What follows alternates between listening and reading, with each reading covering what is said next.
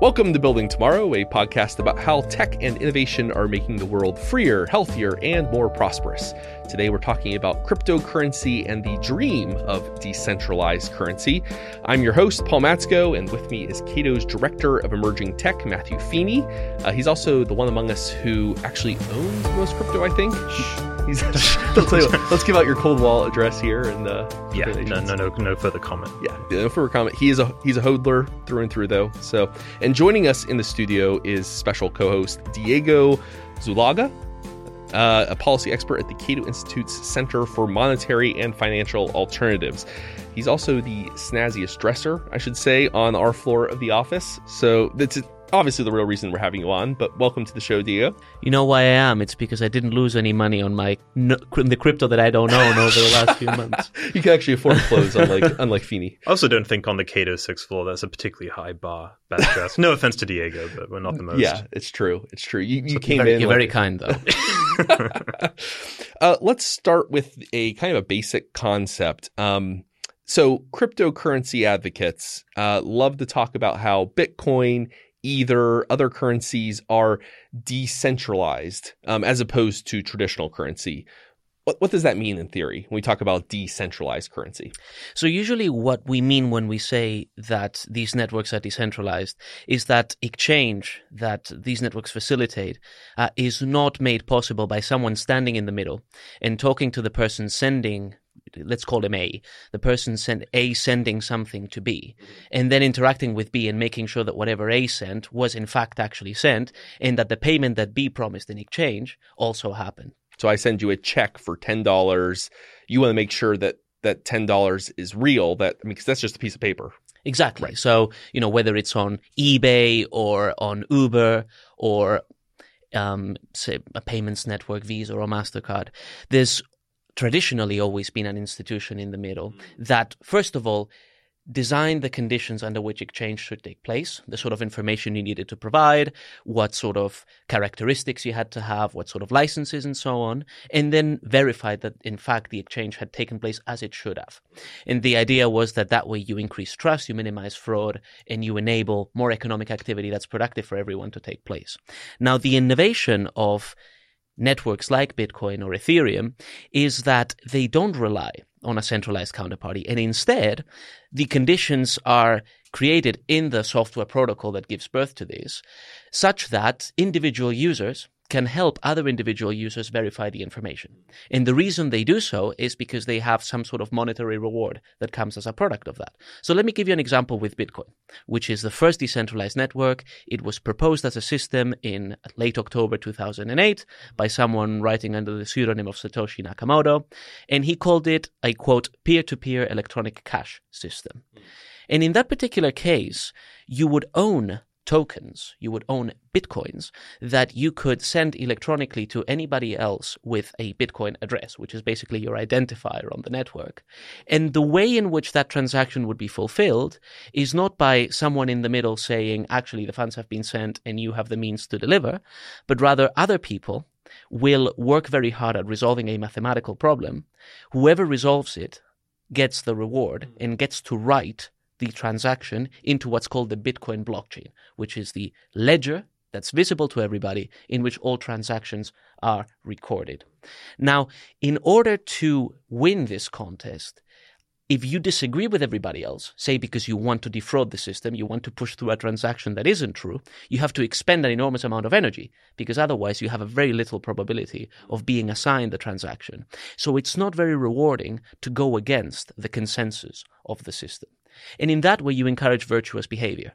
You're leading other users to do the things that serve other users best without having to have someone in the middle. So, so that's the contribution. it's a way of having trust without an intermediary. exactly. Is, the kind of the idea. That's right. Okay. So the role of the intermediary is instead performed by a combination of good mechanism design at the outset and then virtuous behavior encouraged by economic incentives uh, as the network evolves. Mm. Now, you wrote a, a, chapter for an upcoming uh, uh, volume, Voices of Liberty, that we're actually putting out as part of the Building Tomorrow project. Visions Visions Vision- of Liberty. yeah. Yeah, sorry. Visions of Liberty. I'm an editor, and I don't even know the There you go. Um, Publishing two books now. That's, that's right. Um, and you have a nice turn of phrase. Uh, You have a nice way, I think, of putting this uh, problem of intermediaries, uh, uh, making it accessible, I think, to a broader audience, which is imagine if we inserted a new intermediary into every one of your transactions. And the example you give is that of a translator. And this actually isn't all that out there. There are people who need translators to perform basic functions, and it's a major drag, uh, both on their their ability to be a productive part of the economy and just it's a pain. Um, so imagine if every time you had to go buy groceries, you had to hire a translator to come along and negotiate or be the go between between you and the cash register person, or and this introduces lots of problems, right? Like, do you really trust your translator? Are they saying that those groceries cost a hundred dollars, but in reality they only cost eighty, and the translator's pocketing the difference? You will never know because you have to rely on this inter- intermediary. Um, and I think that's a really great way of conceptualizing the problem of intermediaries, and thus why we have this kind of energy behind early cryptocurrency ad- advocacy to well let's get rid of these interme- intermediaries if we can right? This this it introduces friction in the process and that friction is is bad. It, we want a frictionless transaction. Um, at the same time though you do seem a bit skeptical of the idea of complete decentralization. And um, maybe you can explain for our audience some of why. Like why so we have this vision of hey bitcoin ether these other cryptocurrencies we can remove all intermediaries. It's always going to be just point to point exchanges. Um, why might that not be an achievable vision Sure. Can I first perhaps give three examples just to make a more graphic illustration of what I mean when I talk about intermediaries? So imagine yourself as a European or an American tourist in a Moroccan souk, in one of those street markets where you're buying things and you have someone accompanying you telling you what the merchant is saying. Mm. You can't understand what they say, but they can make you understand what the merchant says, hopefully, and also they talk to the merchant on your behalf. Now, it's obvious that he might be put in a position where the merchant gives him a share of whatever gains he makes, and he doesn't necessarily have an incentive to tell you the entire truth. He might say that a bargain you want to make is not actually you cannot strike it, that he might lead you to someone that is not the providing you with the best goods and services or whatever it is, and uh, on that basis take advantage of you and try to vitiate the transaction. That's a way in which sometimes the market power, we would say in economics, of translators can cause bad outcomes. Another case is North Korea. We've all watched probably documentaries about life in North Korea, and when people visit North Korea, they're assigned a government chaperone that leads them everywhere. And that person is overseeing their activity while these people are in North Korea, but also are reporting to the government on what these people are doing, what these people think, they read their emails, and so on. So, another way in which this role of intermediary can be violated is through government surveillance. And, you know, we have plenty of examples of this, even in freer societies with the NSA eavesdropping scandal uh, and so on. Now, the third case is when you're trying to navigate the legal system and you hire a lawyer for that. The lawyer effectively is your translator for those activities. Now, in that case, of course, the lawyer is also vulnerable both to government um, abuse and perhaps to his or her own abuse of your ignorance of certain things for his or her own advantage. However, it would probably be too costly for us to navigate the legal system on our own. So it's probably efficient to have something like a lawyer. And the question is, to what extent, on what scale does it make sense to have an intermediary or not? And this is when I come back to cryptocurrencies. Because even though I think it is technically feasible to have a completely disintermediated system where everybody interacts on a peer to peer basis, I don't think very many people beyond crypto enthusiasts who are expert in the technology and then libertarians who value particularly autonomy and privacy very highly uh, would necessarily want to do everything on their own. Mm. They'd be quite happy for somebody else to take custody of their crypto, for somebody else to provide some oversight, for somebody else to make sure, provide certain information to government authorities for their ta- for tax purposes and other things.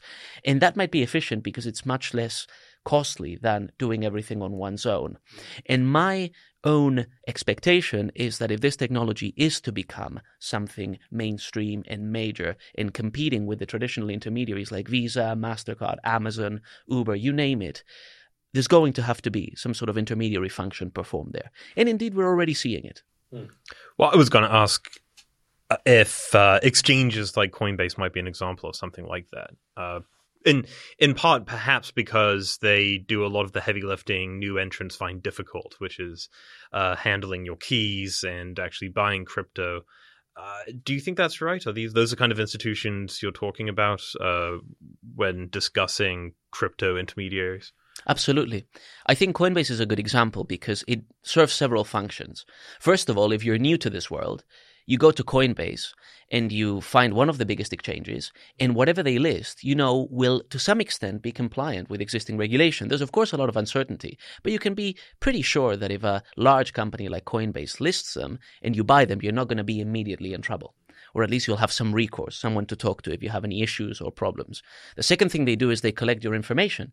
And so, for in the world that we live in, where government does control uh, a lot of our activity, uh, and you have to comply with a lot of those regulations in order to operate, it's good to have somebody do this on your behalf, to ask you for the information that you actually need to report, and to do it in a way that is that minimizes the hassle for you. And then the third thing they do is they facilitate interaction in, in faraway places because Coinbase happens to be licensed all over America. And it happens that if you're a cryptocurrency exchange, you need uh, a license in every state that you operate in. So being part of Coinbase means that you can trade with a lot more people than you otherwise could. So those are three key functions of an intermediary that Coinbase is serving. I mean, not to say just Coinbase, there are plenty of other exchanges there, but you know, it's just one of the bigger examples. And, uh, and it's one way in which the mainstream adoption of this stuff is uh, facilitated. It, it seems like it's partly a question of not allowing the ideal to be an enemy of uh, of the, the, best to be an enemy of the possible, right? So we can acknowledge that in a in an ideal world, everyone would have equal levels of knowledge, would be equal entrance into a into a into an idealized market. Um, they would, you know, there would not be barriers of language, of of power structure, of you know, uh, surveillance, etc. But at the same time, we don't live in that kind of world. So while it might be great if we all went to our Moroccan souk and we were we we said, you know what, I don't like the fact that I have an intermediator, this translator, who is um, who I can't fully trust. So I'm going to learn a little bit of Mor- of of Moroccan, right? Enough to get rid of. Well, that might help. For some people, might have the time and luxury of learning a little Moroccan. But have you learned enough Moroccan to truly have a superior advantage over? I mean, are the risks of misunderstanding with a little bit of limited Moroccan? Are those risks greater than the risks of having an interpret, interpreter who you can't fully trust? Um, but most people don't have that luxury. We can't go learn a new language. We can't go and, and study law by ourselves, most of us, right? So sometimes if the goal is a friction, is the minimum amount of friction in transactions between, between individuals and institutions, sometimes the intermediary is the way of having the least amount of friction for the maximum number of people. And I think the same thing applies to cryptocurrency, where um, just as not everyone can learn Moroccan, not everyone can can study the law, not everyone is capable in a in our at least at this point in time of figuring out the ins and outs of buying their own cryptocurrency, of maintaining a cold wallet and you know the security, not losing their code, and etc. Um, in fact, there's probably some experts who aren't capable of that, given all the stories of people losing their Bitcoin passwords to their to their chagrin. Makes for a great article, but when you lose hundred thousand dollars in cryptocurrency, I'm not sure that's that's worth it. Um, so it seems like we have to, that, that's one of those things is that there is an early energy that says here's an ideal, a completely decentralized, intermediary free uh, way of exchanging goods and services. You know, uh, with the original vision of Bitcoin, but it's possible to allow that vision, uh, the kind of purest vision, to obscure the ways in which, well, actually, sometimes intermediaries are good and helpful. If we want this to be a going mass market proposition, we need to come around to understanding that. Well, yeah, I, I thought lo- along those lines uh, about uh, the, the the wake of the the most recent crash and and the the publication of the Bitcoin uh, white paper because if if the last 10 years I think have taught us uh, anything is that actually while a lot of people are upset about the crash they weren't upset at the concept of intermediaries per se they were upset at a lack of regulation or, or oversight they actually like the fact that well if I have a bank account, I don't have to carry money around everywhere, and I have deposit insurance. And uh, if there's ever a transaction dispute, I have a party to go to, and and people like that, right? Uh, and uh, I think Diego's really onto something, pointing out the the actual narrow or small population of people that are really enthused by this. Uh, not least, of course, uh, is the issue we haven't talked about, which is a price fluctuation. Which, if the original point of the thing was to be an actual competitor to the dollar or the euro, the pound, uh, it's been a bit of a failure at that. Uh, but there are potentially other applications, right? A decentralization isn't just something applicable to currency. Uh, do it, so, Diego? Do you think that it's that currency is still the the field in which crypto has the most potential, or do you think in, in 50 years we'll look back and we'll actually see it as uh, a technology that started that way but became applicable to many other things? I think it's going to be difficult for any cryptocurrency to become money because it's not a sovereign money in the first place, so you cannot pay your taxes with it. And again, you know, the world that we live in, a lot of our liabilities on a year by year basis, and one of the most certain of our liabilities are taxes, right? Nothing more certain than death and taxes. There's some truth in that. Uh, and then the second item is that sovereign currencies have been in circulation for a long time. And so, a bit like the first mover advantage with any social network, um, launching a new money means that you have to persuade enough people to adopt it that other people will have a strong incentive to adopt it. And that makes it, unless you have a huge technological advantage or the incumbent does a terrible job, like in Venezuela, where people are actually taking up Bitcoin because it's more stable than the Venezuelan Bolivar, um, makes it very difficult for an for a challenger uh, to succeed. I think the payments function is probably still the best or the most um, the, the, the closest use case that will be viable in the future. I see a lot of first of all because payments are in many ways quite inefficient at the moment, particularly in America, uh, and then secondly because the technology is very well suited to the transfer of value in that in that sort of way. And I think their disintermediation actually stands a chance of, in the short term, uh, overcoming uh, some of the uh, costs that that have tr- traditionally affected the payment system. Do you think that crypto uh, technology uh, has applications uh, for for anti corruption uh, schemes or, or programs. Your, your, mention of Venezuela prompted me to, to think of this. Right, if uh, one of the applications people talk about are, are, smart contracts, right? That if you can show that actually, no, this is my title deed, I do own this property, this is how much it makes. Uh, if that became more widespread, and I'm just thinking off the top of my head here, it might might be harder for governments to engage in um, bullying of citizens or, or bribery, corruption. If it's easier to prove uh, who owns what, it, it seems to reduce incentives for that kind of behavior. Uh, I think but... that's right. I think in, in a lot of low trust societies, removing the role of the government in assuring a lot of these very basic um, identity issues who you are, what you own, who your family member is, what belongs to you, can be very advantageous. Of course, governments still have a monopoly on force,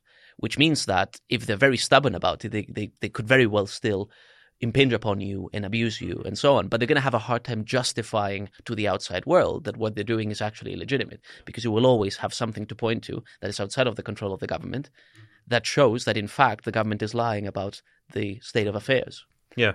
Hmm. It's kind so, of an additional uh, uh, uh, hurdle or barrier. I mean, at the end of the day, if you're in a, a you know a country with a uh, unreliable kind of governance structure and uh, the wealthy landowner in the next village wants your plot of your plot little plot of farmland they go bribe a, a, an official in the in the capital you can't even make it to the capital and leave work that long and they go drop a bribe and hey guess what? This the the central record record repository says this land actually belongs to the wealthy landowner well you can say well no here's my here's my smart contract showing that this land actually belongs to me.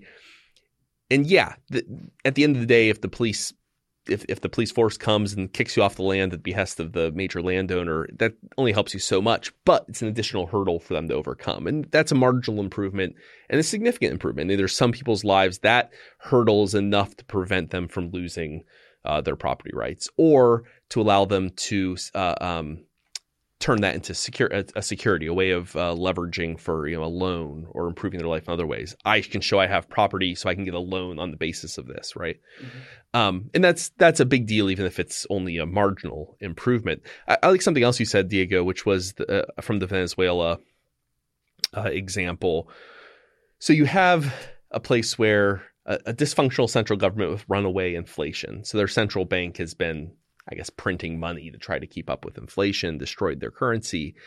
And you also have subsidized electricity. So the costs of mining Bitcoin have are, are lower, are artificially low. So you get a lot of crypto mining there. And so what's interesting is that Bitcoin, based off its original premise by Satoshi, is a failure, arguably, in the US, at least with its original intent.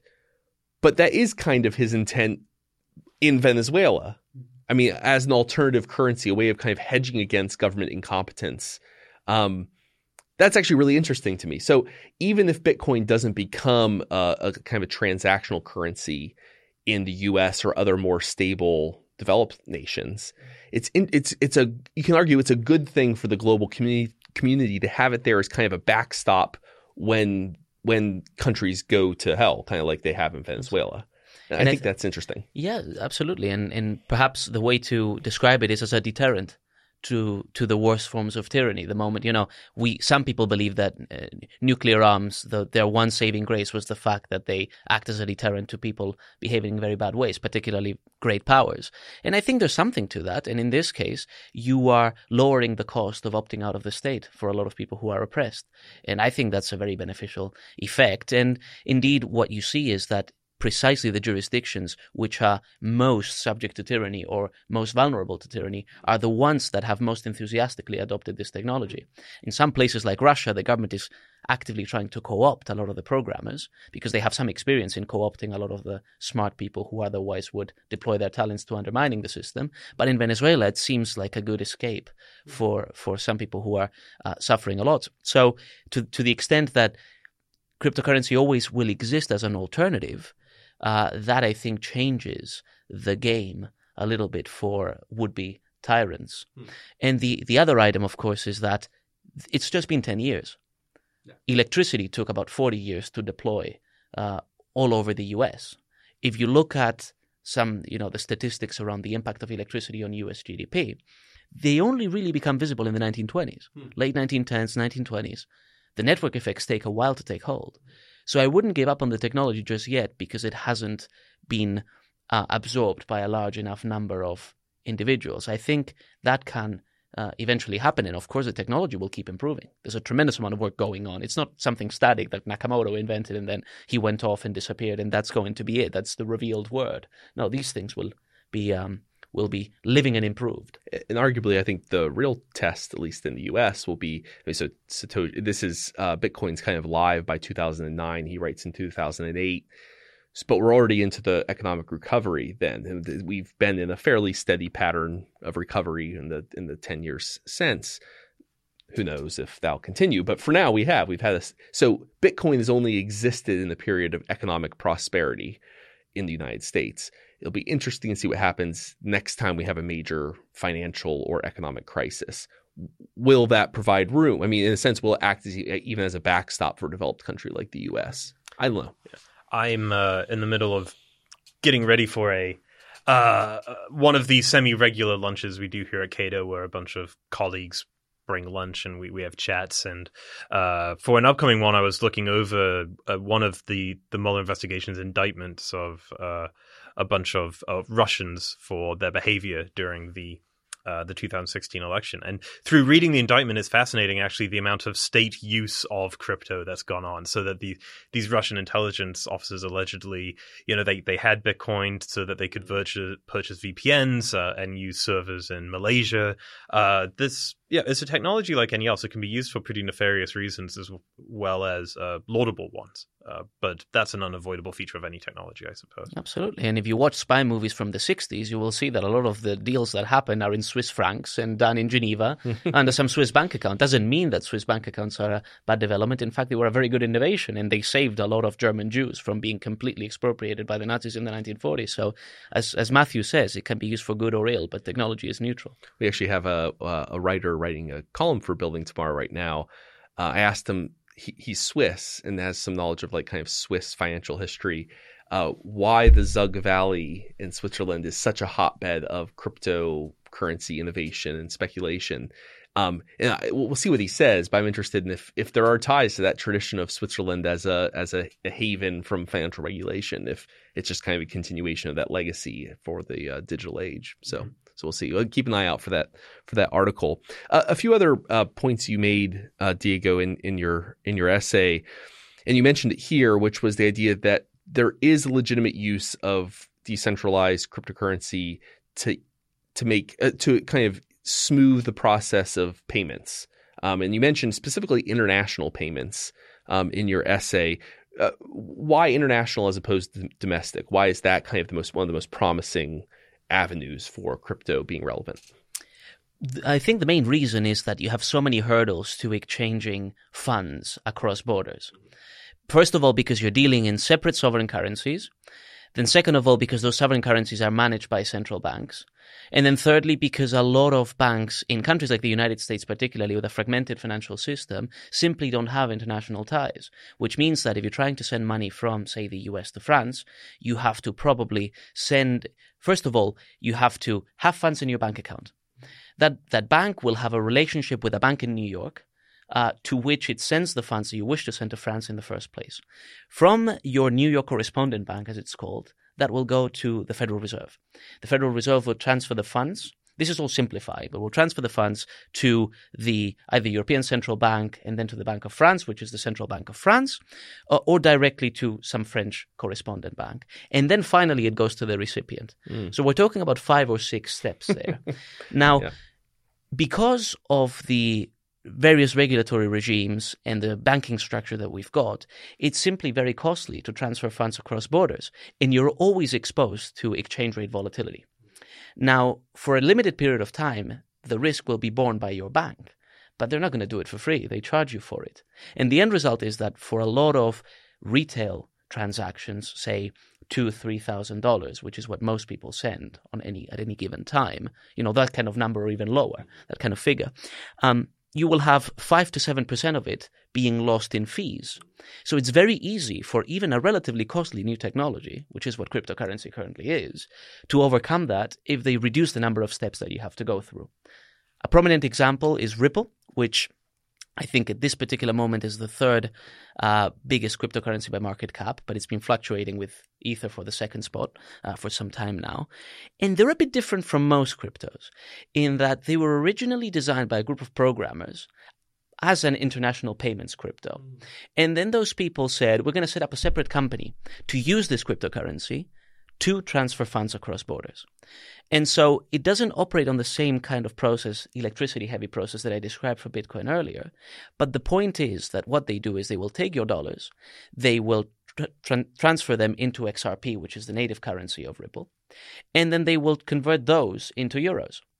And all of the transfer of value happens within the XRP network, which means that you don't have any of the hurdles that I described previously. And all you are left with is the exposure to XRP uh, and the exchange rate value with whatever currency you're transferring from and into.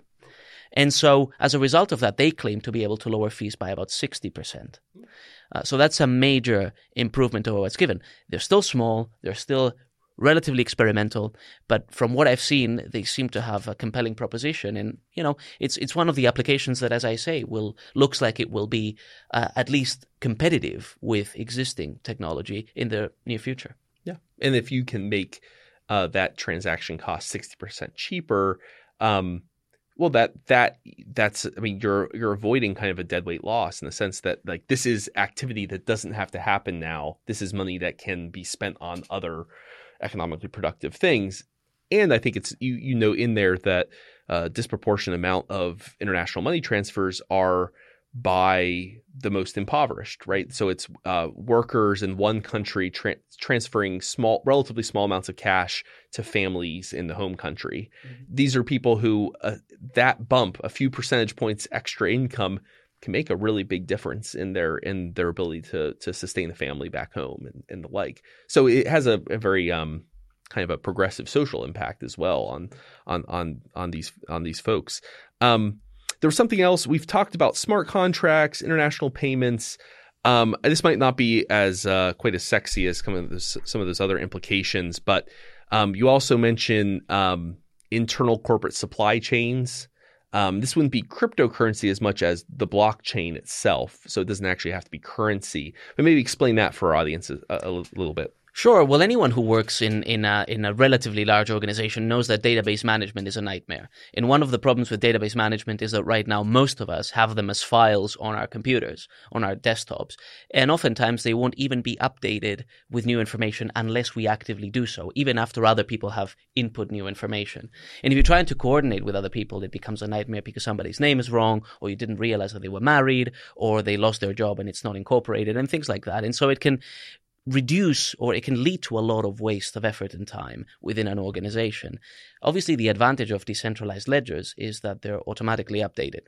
And the advantage of using it within an organization is that you don't have to rely on electricity heavy processes to make sure that transactions remain true. Because after all, it's still within an organization. The organization controls the ledger and it can define who has access to it and who doesn't. So it removes some of the issues that we've described with what are called open blockchains. These are called permission blockchains or private ones. Um, and from a transformative perspective, it's probably less impactful simply because you're dealing still within an organization, but it probably has quite widespread applications. Um, it's a bit like a, a more heavy duty use of Google Sheets or Google Docs sort of things that we sometimes use when we're sharing documents across people. Or, you know, we use Notion to uh, put together a, a list of topics that we would discuss on this podcast, things like that. So I think that's the way, that's what I would compare it to. Cool. Um, now, I, I, think we're ready to move topics to something that um, that uh, you brought to the table, Matthew, uh, which is it fits with that decentralized vision, right? There's a group of um, cultural, social, political commentators in the U.S. Uh, uh, Dave Rubin, who's a podcaster, Jordan Peterson, who's kind of a public intellectual. Uh, and there's been a growing concern um, among certain corners of, I don't know what you call them, the uh, the New York Times called them the intellectual dark web, yeah, or right? dramatic term, but mm-hmm. among among folks who don't feel like their their views belong in kind of the the main mainstream rhetoric, that they're being squeezed out by payment processors like PayPal and by platforms like Patreon. And they're looking to, to crypto as kind of a decentralized answer to their problem. Can you explain some of that more for our audience and, and what the significance of that is? Sure. Uh, so, some listeners might be familiar with this uh, controversy, but it really fits into uh, maybe a corner of the battlefield where the ongoing culture war is being waged, right? So there is uh, ongoing concern about what people call deplatforming or censorship with popular platforms, whether they're uh, Twitter or sites like Patreon, which is a site where uh, content creators can raise money for their uh, their projects. Uh, there was a recent controversy about uh, Patreon booting a particular user for comments he made off of uh, Patreon, but uh, nonetheless was accused by Patreon of violating uh, its terms of service. And this prompted some high profile people like uh, Peterson Rubin and uh, Sam Harris, the neuroscientist and atheist commentator, to say they were going to leave Patreon. And there's some real money at stake here. I think Peterson was getting eighty thousand dollars a month through. Yeah, Patreon. they're making quite a bit of money from this, and and it's it's a big move for especially I think more so probably Rubin and Harris and Peterson because uh, for for people like this this is probably their primary source of income right? And uh, what what's what the reason I threw this into to the notes is because Rubin, um, since announcing he was going to leave and and leaving, uh, has mentioned crypto quite a few times, saying, "Well, it's not just pressure from uh, companies like Patreon, but there's uh, pressure from payment processors, and he cited uh, uh, complaints with Mastercard, for example, and as any as most people know, banks and payment processors do discriminate uh, certain uh, customers, whether they're you know, gun manufacturers or people who work with pornography, and this I don't know, it got me thinking at the moment, I don't know if crypto, if there's an asset out there, uh, cryptocurrency that's ideal for this. Uh, Bitcoin may be the closest, but the price fluctuates so much. Um, it's also not anonymous. Uh, but Rubin and Peterson are in the middle of building a competitor to Patreon, where I'm sure they'll be taking crypto as payment. But uh, that's one way, I suppose, one application of this, right, is as a way to circumvent processes that uh, for better or worse, right, uh, feel under pressure uh, to not associate with people with certain political views. Uh, so in the long term, maybe crypto makes it harder to uh, push people out of the public sphere. Uh, but I think it's too early to tell. Yeah. Well, there's an interesting degree to which, like, um, uh, Diego laid out some values, right, uh, in his essay and here in the, on the show about, well, you want efficiency in transactions. Most people also want convenience. Um, so things like cost, efficiency, convenience, uh, transparency, and accountability, accountability. Is, is another one. Yeah. So having someone you can turn to for redress if something goes wrong. I think most people, libertarians perhaps less so, because we are uh, more conscious of risk and more willing to bear it if the reward is more autonomy. But I don't Yeah. think that represents the typical person. No, and I think we need to be aware of that when we discuss these things. we're weird. Let's just Yeah, there is a real. Uh, I, I just a little anecdote, but last week, uh, as as Paul mentioned, you know, I have some holdings uh, in this stuff, but I have a, a cold wallet, right? And uh, you have to put in your password, uh, but there is no Bitcoin.com that you can, you know, email or, or phone number to call if something goes wrong. Uh, and I kept on putting my password in, and it just was not working. And I was, you know. Panic starts setting in about the sixth time that this doesn't work. Uh, but the lesson is make sure that your um, your caps lock is is off when you're trying to do right. this stuff. But it was a real moment of you're, you're if you send uh, these kind of assets to the wrong address, they're just lucky. You know, like the the people you could uh, there's there's no redress at all. Yeah. Uh, but uh, yeah, it's a cost benefit Yeah. uh, analysis. and here. maybe you're willing to bear that additional uh, inconvenience or risk um, or the lack of accountability in exchange for well i can say whatever i want on here no one there's no there is no intermediary intermediary or uh, maybe an intermediary with a lighter touch between me and my my payers and so it's worth it right Yeah, and that's a that's i guess the calculation that people like Rubin are are making Right, but uh, even Rubin, I think, and his allies have to be careful, uh, even in making the shift to to crypto, because if they they shift to an intermediary like Coinbase that we discussed earlier, they could run into the issue uh, that Gab, the kind of the alt righty uh, racist Twitter, uh, because they had a Coinbase account and then Coinbase booted them uh, off. So it seems like just adopting crypto isn't enough. You actually have to adopt uh, it in such a way that there is no uh, intermediary like Coinbase or company like Coinbase who can uh, still influence you. It's got to be a kind of cold wallet, do it yourself operation. Now, Oh, you kind of got in trouble a bit with the the Rubin fan base um, because you were actually defend, as I understand, it, you were defending Patreon's right to push Well, them off. I, right? Or I pa- think anyone who looks uh, at these debates will find plenty of examples where platforms can be accused of hypocrisy uh, and for not applying their standards consistently.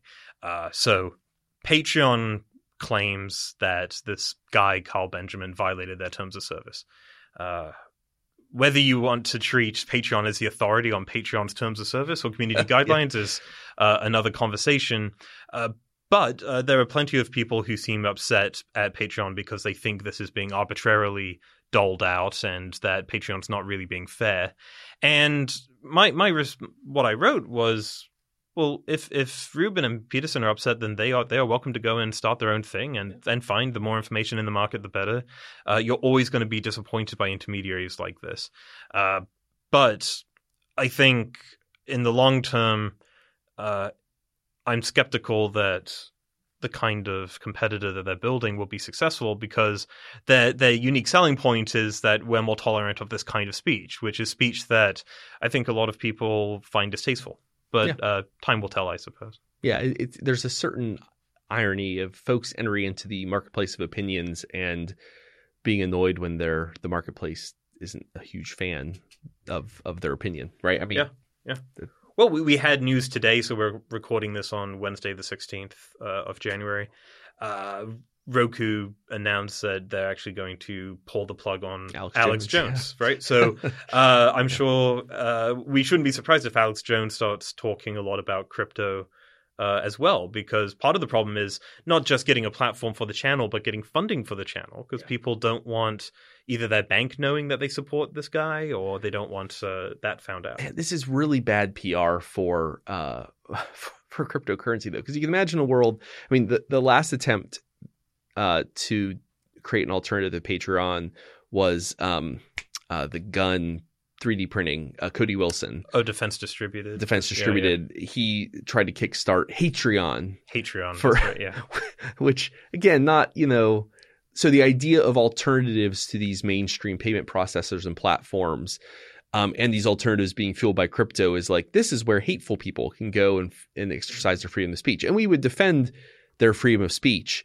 But if your concern is the long term like viability and thus the image of cryptocurrency is not just a place for you know Silk Road drug exchanges and sex trafficking, and if you're concerned about that image, it's probably not great that you're you know the big people who are flocking to your banner are Alex Jones and you know Jordan Peterson. Not that I put him in the same category as Alex Jones per se, but Yeah. it, no, it's uh, at the same time that's why these that's why these things exist to provide um, access to to free speech for even unpopular and uh, mhm. and, and, even that is precisely the, the, the dilemma of decentralization is that n- there's no one there to put a fence on anybody joining. Yeah. You can, so long as you own a token that is native to the network, you can interact whether you're Alex Jones or Mother Teresa. Yeah. And so uh, that's a virtue in a way because it makes censorship very difficult.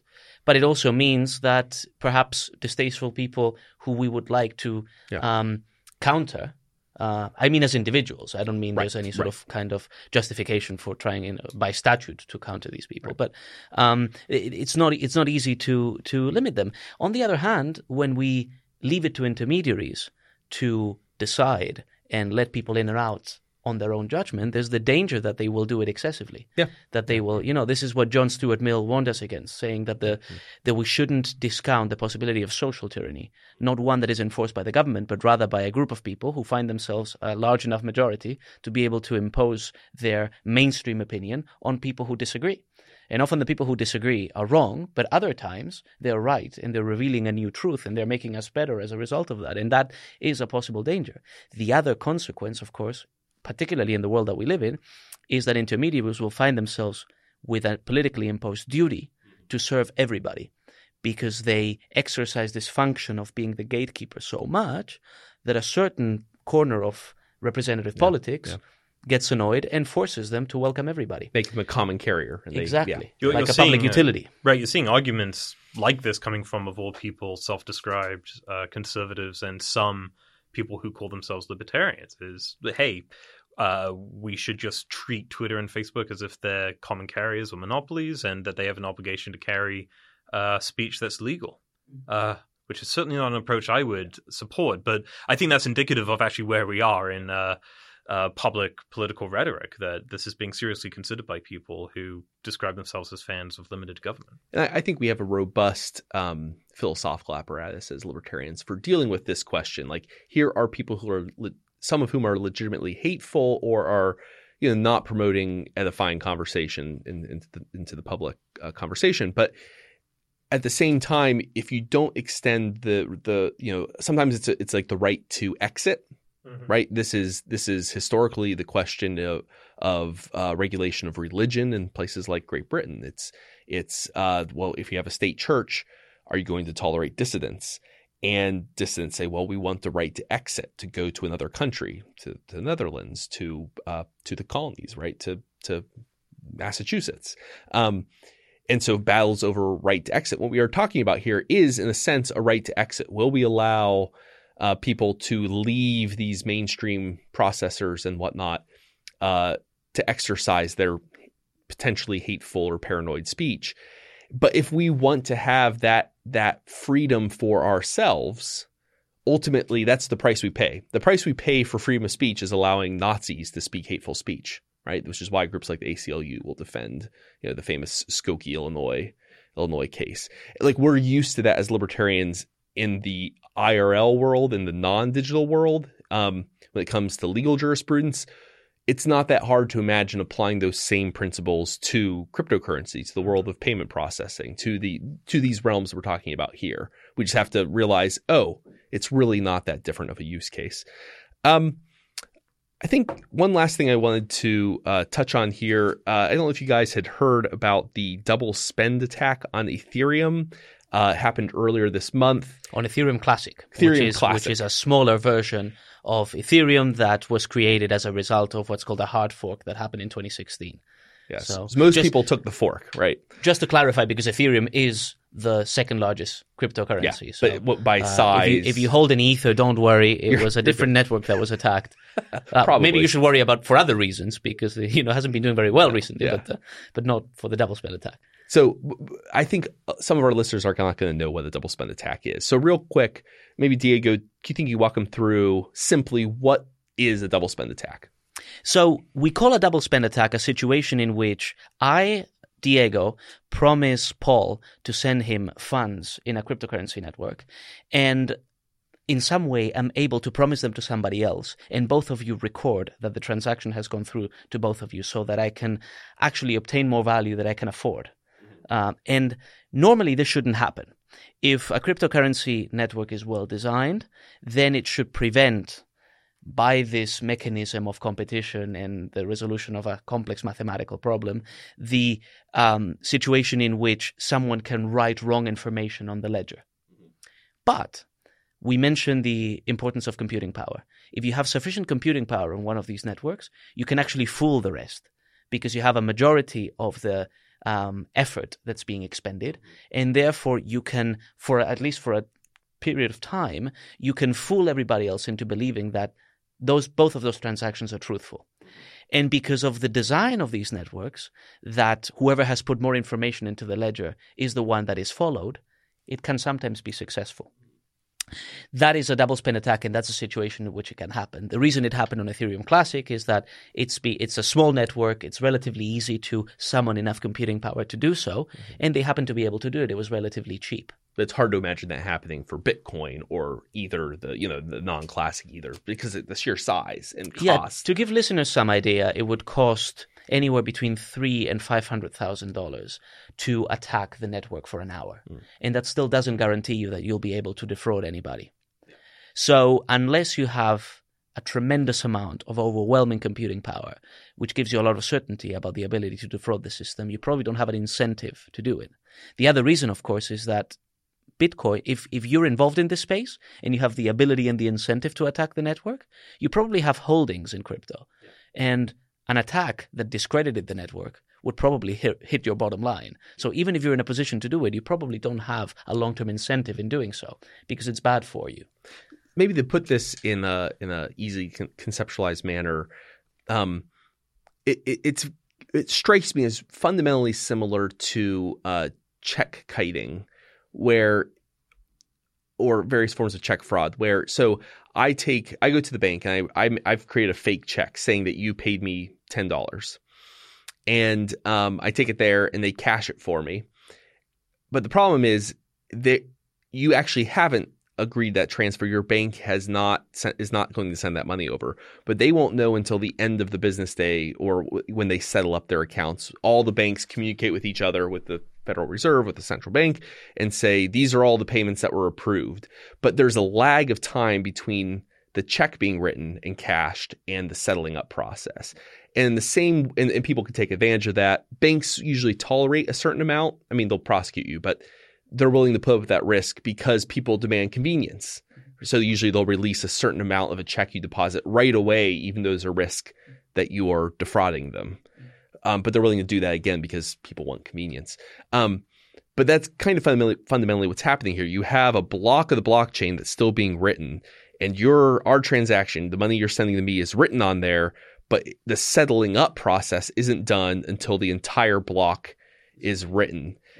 Or a number of blocks are written and that's that gets more complicated. But there's a period of time at which it's on the block but will that be the final block that makes it on the ledger? And that who the who whose block gets to settle up depends on how much compu- computing power you have That's right. Am i kind of getting that right right. okay so because the heuristic is whoever has the longest chain is Mm-hmm. the one that everybody else follows. That's the that's the chain on which everybody continues to build. So that if you have enough computing power, you for a period of time will be able to get ahead from You're the truthful longer, yeah. from the truthful chain, and in that way yours becomes the truthful one. And in that event, and if that is discovered, you need to have a hard fork. Which is a redesign. It's basically going back in time on the blockchain, which is not supposed to happen because these things are immutable.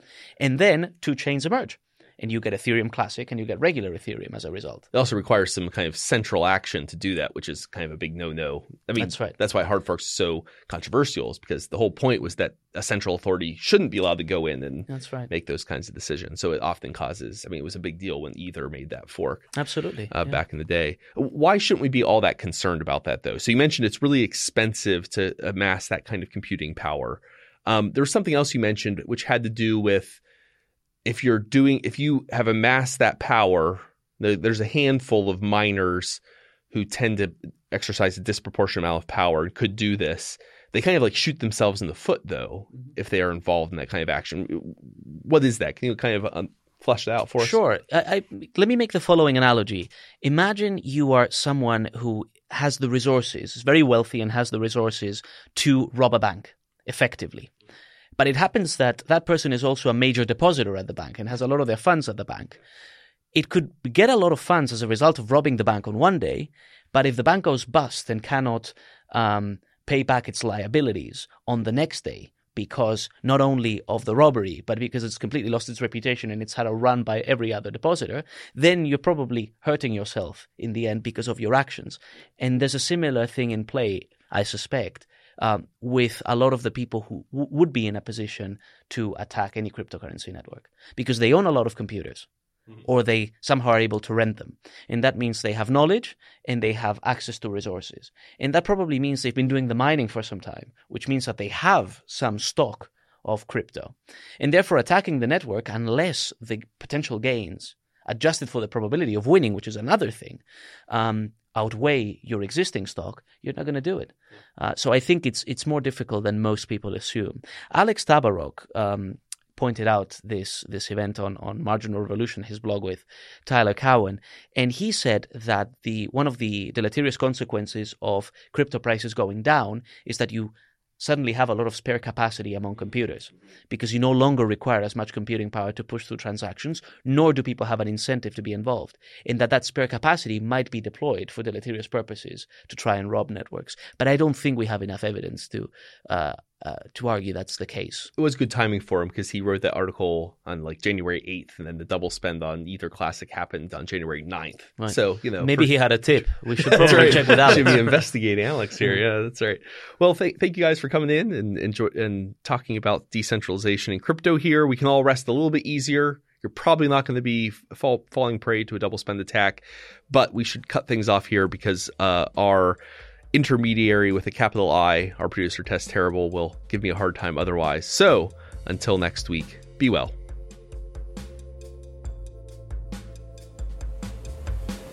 Thanks for listening. Building Tomorrow is produced by Tess Terrible.